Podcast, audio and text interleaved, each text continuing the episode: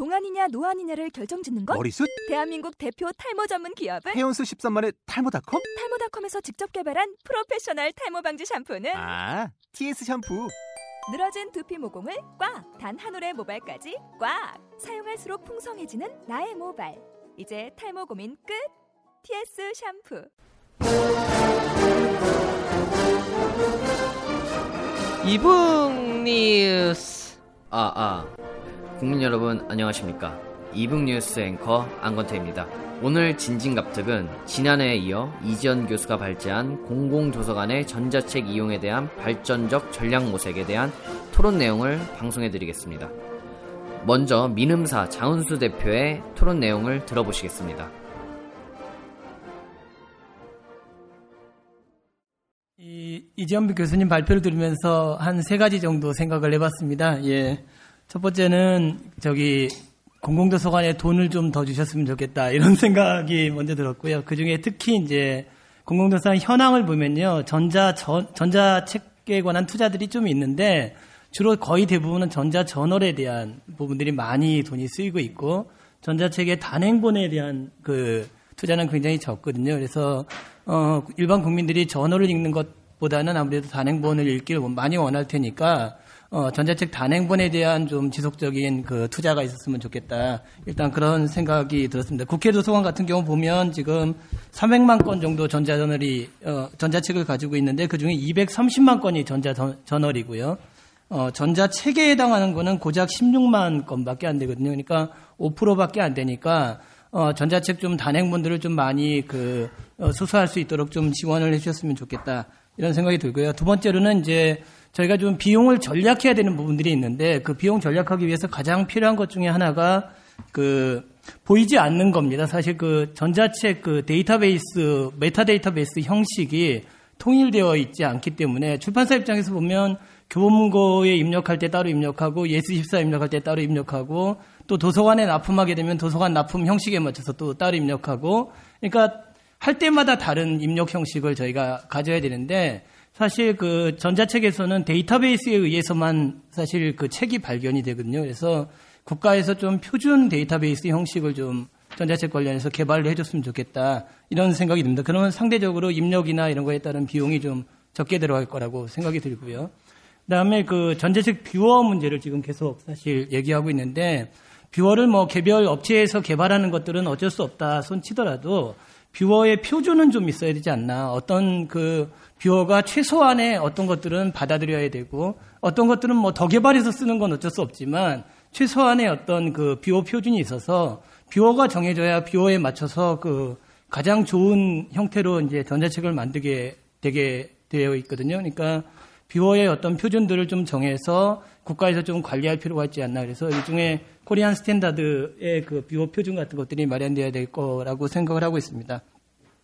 그다음에 이제 활용도를 전자책을 만들었으면 이제 활용도를 높이는 방법에 대해서 저희가 어, 이지영 교수님 뭐 여러 가지 통합으로 관리한다든가 그런 제안을 해주셨는데 지금 이제 전자책 개발 초창기거든요. 사실 초창기여서 출판사 입장에서는 뭐 이용자 수라든가 이런데 굉장히 민감한 편입니다. 사실 그래서 어, 중복 이용자 수를 어떻게 제한할 것인가, 그 다음에 그 전자책을 통합 운영하게 되면 그 개별 도서관에 그 가입했던 회원들이 이제 딴 도서관 가서 이용하라는 얘기인데 이럴 때 그 저기 뭐냐 이용자 수를 어떻게 전 종합적으로 제한할 것인가, 뭐 이런 부분들에 대해서 조금 더 사려 깊은 어떤 어 배려 그이 정책이 필요하지 않나 예, 그런 생각을 일단 해보았습니다.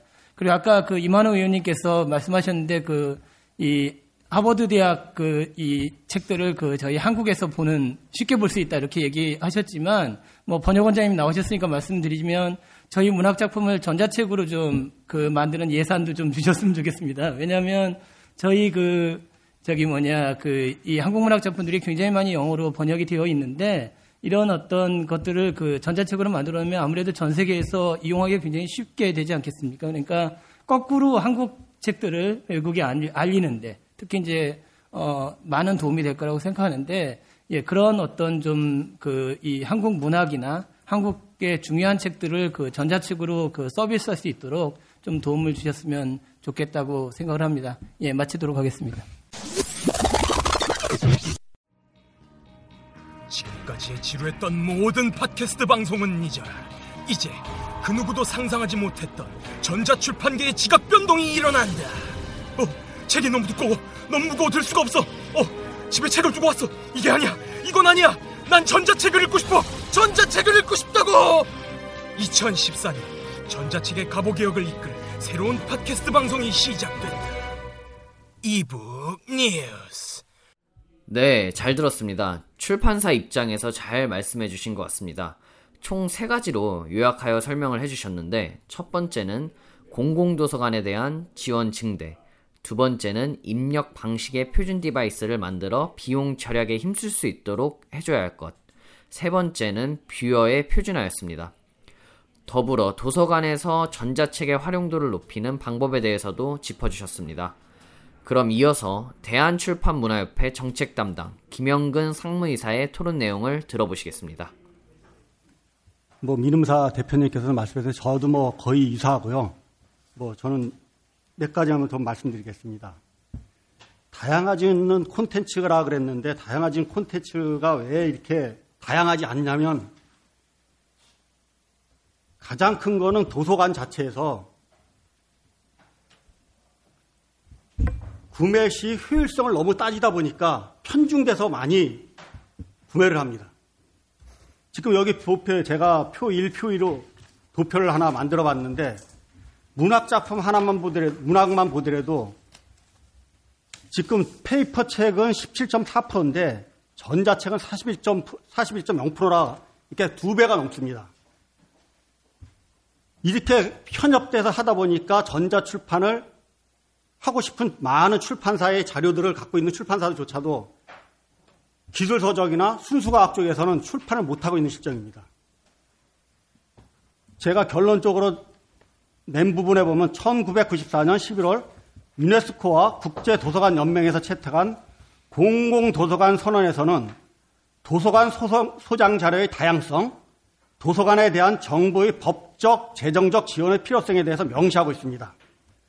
공공도서관에서는 경쟁과 효율이 우선시되고 있는 사회적 현상에 편승하는 것보다 공공성 강화에 집중하여 많은 도서관 이용자들이 다양한 콘텐츠를 편리하게 이용할 수 있는 요건을 만들어 나가야 할 것입니다. 이를 위하여 정부에서는 많은 출판사들이 적극적으로 전자출판에 참여할 수 있도록 정책적, 재정적 지원을 공공도서관에 해야 할 것이고요. 공공도서관에 참여할 수 있도록 어, 공공도서관에 재정적 지원을 공공도서관에 해야 할 것이고 공공도서관은 다양한 콘텐츠를 확보하여 서비스를 하는 것에 역점을 둬야 할 것입니다. 공공도서관에서 안정적으로 전자책을 구매하는 조건이 성숙이 되면 출판사들은 안정적으로 좋은 콘텐츠를 제작하여 보급할 수 있도록 노력할 것이라고 봅니다. 그 덧붙여 한 가지를 더 말씀드리자면 기존 종이책의 종이책, 전자책 전환의 가장 큰 걸림돌이 서체 폰드의 문제입니다. 많은 출판사들은 종이책 출판을 위해서 이미 다양한 서체를 구매했습니다. 그러나 서체 공급회사에서는 전자책 출판의 서체 적용에 대해서 문제를 삼고 있습니다. 이 문제는 정부기관에서 하루빨리 법을 제정하여 하나의 서체로 종이책과 전자책을 동시에 출간할 수 있도록 해줘야 된다고 봅니다. 감사합니다. 아, 심심하다. 요즘 재밌는 책 없나? 야, 근데 책 사러 언제 서점까지 가? 서점에 안 가도 책을 볼 수 있는 방법은 없을까? 왜 없겠어요? 우리에게 베스트셀러는 물론 전자책 도서관까지 있는 북큐브가 있잖아요. 뭐? 북큐브? 전자책 6년의 역사와 전통을 자랑하는 우리 북큐브는 전자책 전문 유통 사이트로서 모든 전자책을 취급합니다. 정말이에요. 베스트셀러는 물론 19금 도서까지 모두 다 볼 수 있다니까요. 야, 19금 도서 집에서 보다가 걸리면 어쩌려고 그래? 걱정하지 마세요. 컴퓨터는 물론 어떠한 단말기에서도 사용할 수 있는 우리 북큐브입니다. 아이쿠, 정말 깜짝 놀랐어요. 전자책 전문 유통업체 북큐브 포털 사이트에서 북큐브를 검색해 주세요. 네, 전자책 시장의 뜨거운 감자, 서체 이야기를 해주셨는데요. 확실히 출판사 입장에서 서체는 굉장히 중요한 문제인가 봅니다. 정부기관에서 법을 제정하여 종이책과 전자책의 동시 출간을 할 수 있도록 해줘야 한다는 말씀과 더불어 출간할 때 서체에 대해 확실하고 명확하게 정의 내려줄 것을 당부하셨습니다. 그럼 이어서 MNK 대표이자 한국출판인회의 구모니카 전자출판위원장의 토론 내용을 들어보시겠습니다. 네, 안녕하세요. 소개받은 구 모니카입니다. 네, 지금 어, 저희 이렇게 앞선 세 분, 저까지 세 분이 아마 출판 쪽의 입장에서 이야기를 드릴 것 같고요. 예, 가장 핵심은 어쨌든 도서관이기 때문에 그 굉장히 공공성 차원에서 접근해야 된다는 생각을 좀 하고요. paper 보시면 지금 현재 발제하신 그런 국내 사례를 관장님 와 계셔서 좀 그렇지만 사례로 볼 수 없는 것이 이용자라든지 활성화되어 있지 않은 상황이기 때문에 그런 쪽은 좀 제가 그냥 넘어가기로 하고요. 제가 볼 때 가장 그 도서관의 역할이 무엇일까를 생각하는 어, 토론을 좀 하도록 하겠습니다. 그 우선은 제, 제 paper 33페이지 보시면요. 지금 굉장히 그 발제 내내 그 B2B 서비스의 기술 환경 그 뭐 독자 친화 뭐 어떤 그런 그 인프라 구축 리더 인터페이스 뭐 좋은 얘기는 굉장히 많이 나와 있죠 자체 앱 개발 이를테면 뭐 공공 연합 플랫폼 이런 어, 그, 지금 얘기된 게다 너무 기술적인 데에만, 어, 편, 편향돼 있는 고민이 아닌가라는 좀 생각이 들어요. 가장 중요한 것은 이런 기술 기반 조성은 이미 엄청난 전자출판 기술 업체들이 하고 있는 상황이잖아요. 그래서 그런 그분들이 그 해놓은 상황에서도 아직 활성화가 안 됐다는 것은 뭐 콘텐츠 얘기 자꾸 하시지만 이런 그 출판사들이 그 속도가 좀 유통이나 기술보다는 조금 느립니다. 글과 문화와 책을 다루는 어, 책이다 보니까 그래서 지금 지속적으로 어쨌든 콘텐츠를 구축하고 있다고 전제하에 그 도서관에서 가장 고민해야 될 일은 어쨌든 공공성 부분이라고 생각을 하고요. 다음 페이지 보시면 그래서 그 우선은 이런 그 개발된 그 B2B 혹은 전, 전자책 플랫폼들이 있거든요. 그들과 어떤 그 협업을 통해서 이런 디지털 환경을 조성할 것인가가 그 통합 플랫폼을 나중에 어떻게 운영할 것인가 하는 그런 방안을 고민해야 될 때라고 보고요. 그리고 더 중요한 것은 두 번째 보시면 지금 어쨌든 그 콘텐츠 창작자들의 그 창작 욕구를 촉발해야 되는 상황에서 지금 이렇게 전자책 어, 공공도서관에서 이런 저작권이라든지 전송권이라든지 출판권 같은 문제들 아주 지금 심각한 문제,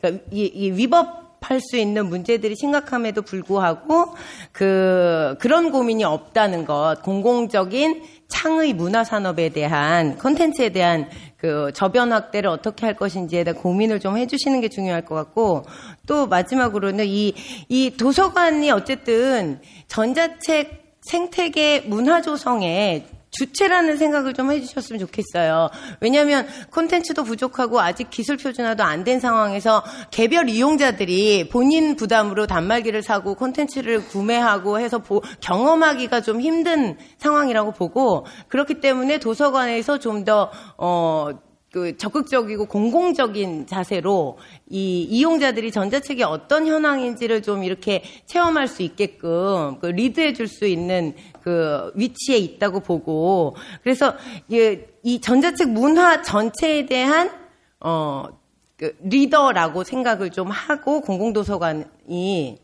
예산이 너무 없으니까 정부에서 좀 예, 적극적으로 해주시면 그 전자책 문화 활성화에 엄청난 그 큰 역할을 도서관이 할 수 있을 거라고 저는 생각합니다. 지금 현재 상황에서 출판계나 작가나 이 컨텐츠 생산자들이 생각하는 문제점에 대해서 좀 정리를 좀 해봤는데요. 크게는 두 가지 이슈로 나뉠 것 같습니다. 음, 기존에 제가 2009년부터 KPC 아, 한국출판 콘텐츠라는 회사와 어, 출판인 회의와 이 그 전자책에 관련된 여러 가지 연구들을 추진했었는데 4년이 지난 지금도 전혀 테이블 마련이라든지 어떤 고민이 안 된 게 조금 씁쓸하기도 하면서 예 제가 과거에 써 정리했던 걸 그냥 그대로 가지고 넣어놨는데요. 우선은 전자책을 도서관에서 이 소유권을 인정하는 문제로 인해 엄청난 그 지금 그 큰 일들이 일어날 수 있는 소, 지가 있는 거죠. 그래서 지금 이게 그 전자책이 유형물이 아닌 이상에는 과거 도서관이 이렇게 최초 판매 원칙으로 게, 어, 일단 한번 유형물을 소유하면 내가 이걸 뭐 동생을 주든 언니를 주든 뭐 친구를 주든 옆집을 주든 상관없는 그런 어떤 그 최초 판매 원칙을 적용할 수 없는 물건이라는 게 지금 가장 관건이 되고 있는 문제잖아요. 그래서 이런 어떤 전반적인 도서관법의 개정이라든지 그 전자책 서비스 범위에 대한 설정이 지금 가장 이슈가 되고 있는데 그런 고민이 전혀 지금 되지 않고 있는 상황이라고 보입니다. 말씀드렸듯이 이렇게 그 전자 도서관에서 서비스 그 소유권을 인정하는 상황에서의 이런 여러 가지 서비스를 하다 보면 창작 문화에 심각한 폐해를 가져올 수 있죠.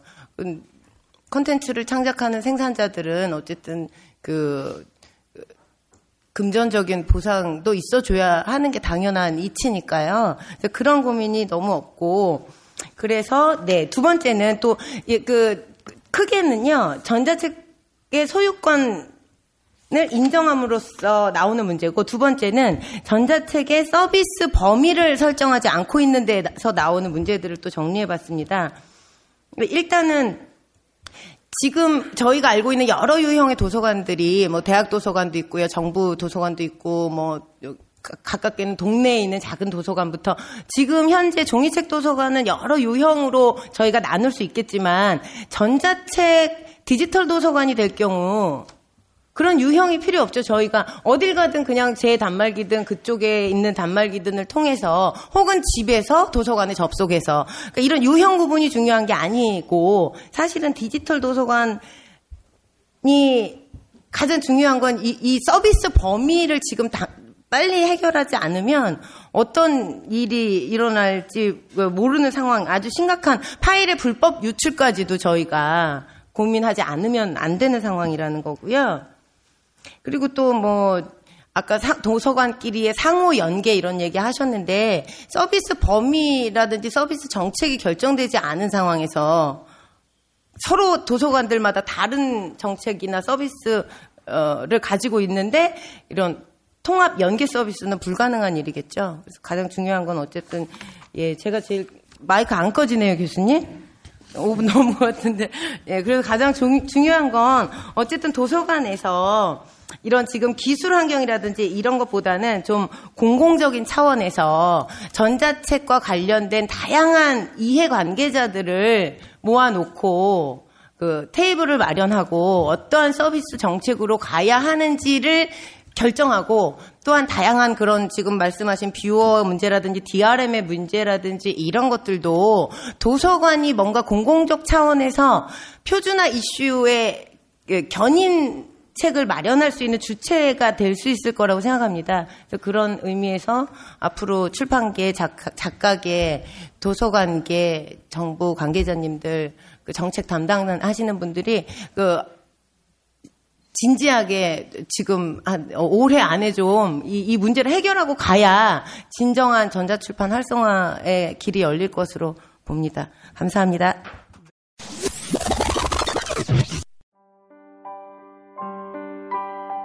이메일이 그냥 메일이 되었듯 e-book도 그냥 book이 될 세상을 위하여 책의 경계를 허물고 패러다임을 바꿉니다. 당신의 손 위에 서점을 짓는 일 당신의 손 위에 책을 펴는 일 당신의 손 위에 세우는 우리의 철학 새로운 책 세상의 must use 리디북스